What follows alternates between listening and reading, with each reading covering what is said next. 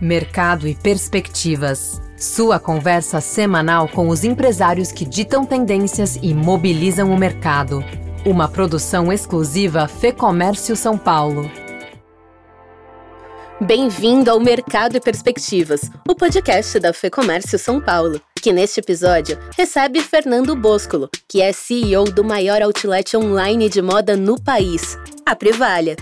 A plataforma especializada em flash sale reúne 1.500 marcas e conta com cerca de 500 mil visitas por dia, além de uma base de 17 milhões de clientes cadastrados. Nessa conversa, vamos falar sobre as tendências de consumo alavancadas pela pandemia e a transformação que envolve o olhar das marcas para o consumidor. No e-commerce, a gente é obstinado pelo foco no cliente, pela boa relação que a gente tem com eles. E aqui eu não estou dizendo que a gente não erra, né? A gente erra sim, eu entrego 400 mil pedidos todos os meses. E alguns pedidos a gente erra, mas a diferença é como a gente resolve um problema e como a gente trata um problema. O executivo trata ainda dos avanços da tecnologia aplicados ao modelo de negócios da Privalha, os modelos de lojas pop-up, expectativas para 2022 e como a agenda ESG vem se desenvolvendo na cadeia da moda. É isso. O segmento de moda é um dos segmentos com maior impacto ambiental. Né? Então, a gente tem responsabilidade, a Privalha como plataforma e as marcas também, de buscar alternativas. Vamos então à conversa com Fernando Boscolo, CEO da Privalha no Brasil, em mais este episódio do Mercado e Perspectivas. Fernando, obrigado pela entrevista. São sete anos de Privalha, quase cinco anos aí já à frente da empresa. Então, para começar de uma forma um pouquinho mais abrangente, como que foi o impacto da pandemia no negócio? O que, que mudou na maneira como o consumidor se relaciona com a plataforma? O que, que mudou na empresa, no geral, Fernando? Obrigado pela entrevista mais uma vez. Pô, legal, Fernando. Eu que agradeço o espaço para a gente poder conversar, eu contar um pouco também da história da Privalha e como a Privalha veio evoluindo ao longo do tempo e como, claro, é, a pandemia impactou, ou eu diria, acelerou o negócio e a transformação digital no país. E eu costumo dizer que a pandemia ela, ela não mudou, na minha visão, essencialmente nada. O que ela fez foi acelerar um processo que já tinha iniciado, um processo de descobrimento das pessoas ah, no, ao mundo digital e, e as pessoas tendo é, o canal online cada vez mais como um canal complementar é um canal a mais para que elas se relacionem com as marcas. Né? Elas começaram se relacionando essencialmente no meio físico, agora elas têm o físico e online, e a gente sabe que vão ter outras possibilidades de relacionamento das pessoas com as marcas. Então a gente tinha antes uma filosofia que a marca definia o canal que ela queria atingir o seu público, e a gente hoje cada vez mais tem o contrário, quem define o canal é o público. E a marca tem que estar presente em todos os canais, de todas as formas, em todos os momentos das pessoas. Porque hoje você pode ser um consumidor online, amanhã você vai ser um consumidor de uma, de uma loja física, depois de amanhã você pode ser consumidor de qualquer outro canal. Né? E você vai buscar experiências complementares em cada um dos canais. E a, o desafio das marcas é justamente identificar qual é a proposta de valor que aquele canal em específico vai entregar para aquele consumidor naquele momento dele.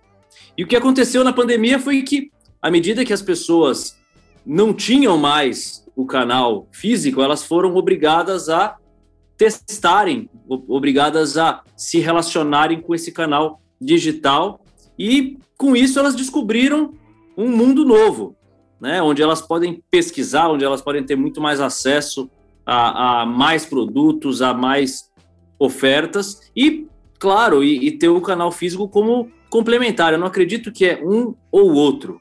Na verdade, são canais que são complementares na experiência de consumo daquele, daquele cliente. Agora, falando um pouquinho sobre tendência de consumo, né? Essa tendência de consumo que foi alavancada na pandemia, de home, decor, de moda esportiva.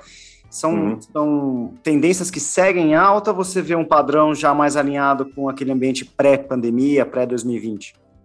Não, legal sua pergunta.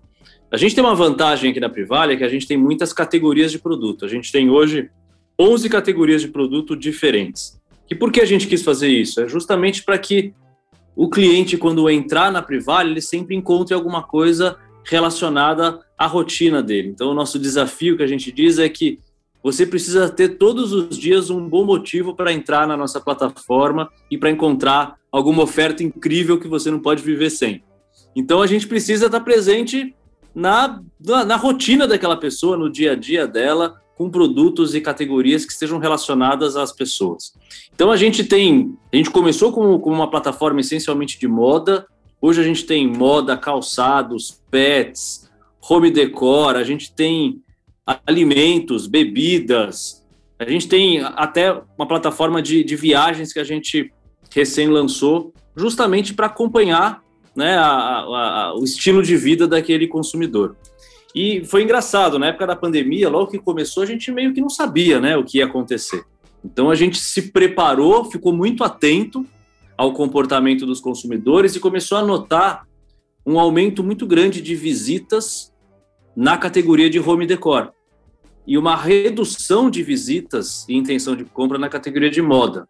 Depois que aconteceu, a gente as coisas ficam fáceis de explicar, né? Mas na hora a gente precisa observar. Por outro lado, as roupas que as pessoas tinham um hábito de consumo muito maior, passaram a ficar em segundo plano, porque já que eu vou ficar em casa mesmo, eu não preciso comprar um vestido novo, um sapato de salto alto. Então houve uma inversão.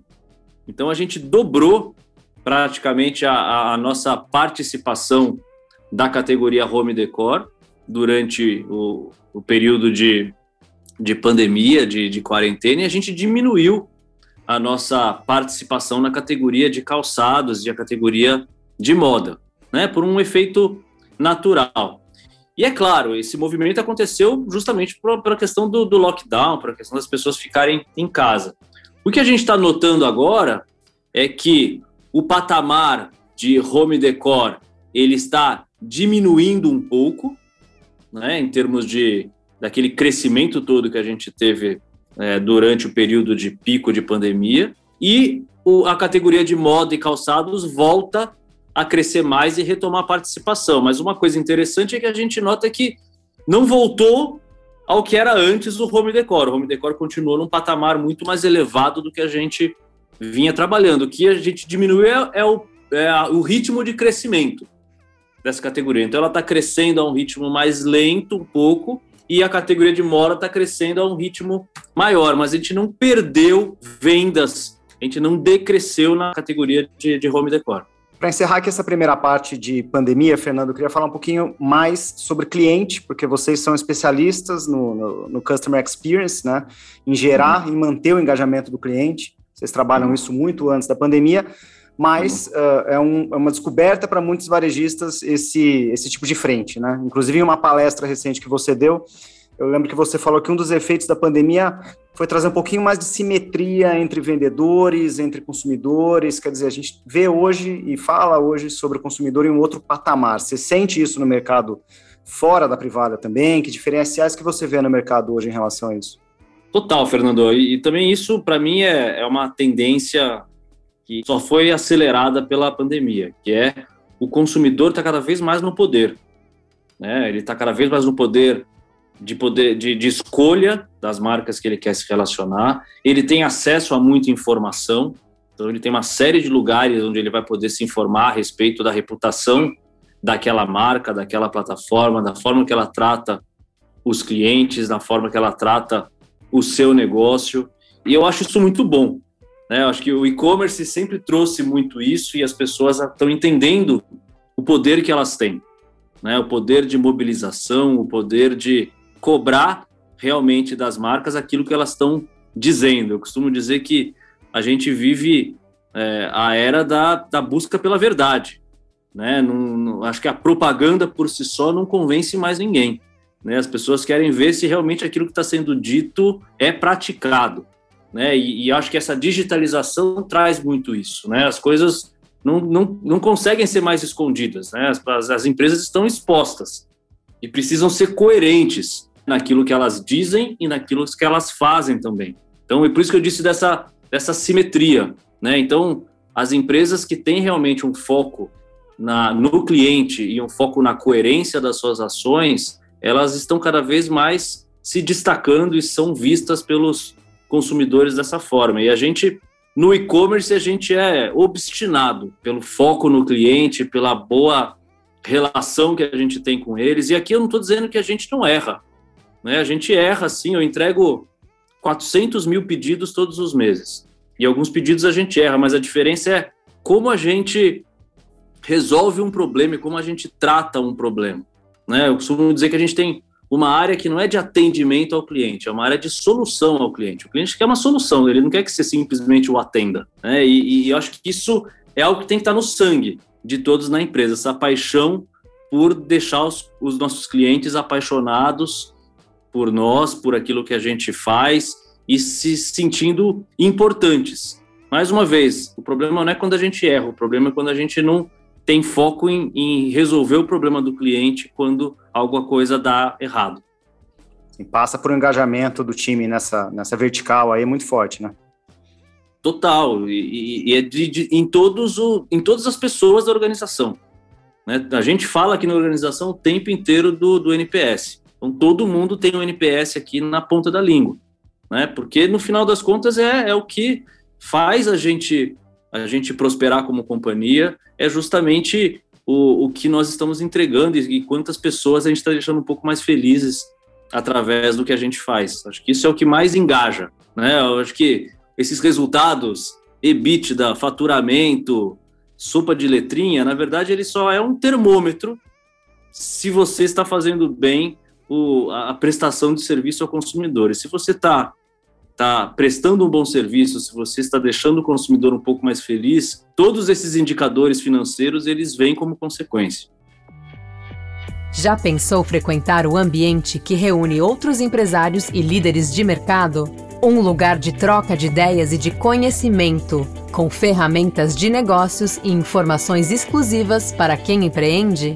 Quer saber mais? Confira agora o lab.fecomércio.com.br como que está o olhar de vocês para fora uh, do ambiente virtual, falando um pouquinho dessa experiência offline, das lojas pop-up que vocês têm trabalhado, né? Como que está sendo desenvolvida essa frente? E aí eu pergunto também, por que o físico, né? Por que, que o offline? É pelo cliente, é pela marca, é pela experiência, é tudo isso junto? Como que vocês estão olhando isso? Legal, legal. É, como eu disse, né? Eu não, eu não acredito no modelo ou, eu acredito no E. Eu acho que a gente tem que entregar uma, uma experiência completa para o nosso consumidor. Nós somos uma plataforma hoje 100% online, mas nós gostaríamos de, de completar essa experiência através também de uma experiência offline. Mas uma experiência offline que fosse e que seja coerente com aquilo que a gente faz como proposta de valor. Então, daí veio a Casa Privalha. Então, o que é a Casa Privalha? É uma, é uma experiência, é um local onde os nossos clientes e novos clientes vão ter a experiência privada, a experiência do flash sale, mas no mundo físico. E como a gente fez isso? Através de uma pop-up store. Lembra, nossa proposta de valor é ter uma campanha de sete dias, justamente para que a gente não tenha risco de canibalizar vendas das marcas nas lojas físicas delas e nas vendas a preço cheio. Então, a gente, eu costumo dizer que a gente vende para aquele cliente que não estava por necessidade procurando alguma coisa. Ele estava navegando e encontrou uma oportunidade. Então é por isso que a gente tem o conceito da casa privada como uma pop-up store. Ela, ela acontece numa data que é uma surpresa, dura sete dias e acaba. Ou seja, você vai passear na pop-up store e você vai descobrir uma oportunidade. Você não vai comprar um produto porque você sabe que existe uma loja da Privale em determinado local e você vai, então, em vez de ir no shopping, você vai na loja da privada. Não. Ali é uma pop-up store que dura sete dias. E como também a navegação na privada. A gente, a gente não tem uma, uma navegação que é uma navegação por necessidade e uma navegação que alguém vai, procura um produto, compra e vai embora. A pessoa tem entretenimento na privada. Então, a maioria dos nossos consumidores, eles ficam navegando e se divertindo. E a gente quis também trazer esse entretenimento para a casa privada. Então, a Casa Privada é um lugar onde as pessoas vão encontrar oportunidades de compra em, nas mais diversas categorias, mas com entretenimento, com shows, né, com clínicas, com live commerce na, na, na própria casa, com drinks, bebidas, enfim, é, é uma experiência que a pessoa vai passar, é um local de entretenimento e também de compra, como é a, a plataforma da Privalia. Então, realmente, a gente vê como uma, uma oportunidade muito legal da gente ter uma experiência 360 na nossa relação com o nosso consumidor, na relação com as nossas marcas, e, e isso também conectado com outras iniciativas que a gente quer fazer na nossa plataforma. Fernando, queria continuar falando um pouquinho sobre tendência, que mais que você enxerga como tendência em termos de formato, enfim, vocês como uma empresa de tecnologia também, que, que vocês têm visto aí como tem sido o desenvolvimento de inteligência de dados, é, que frentes aí que você enxerga aí no caminho?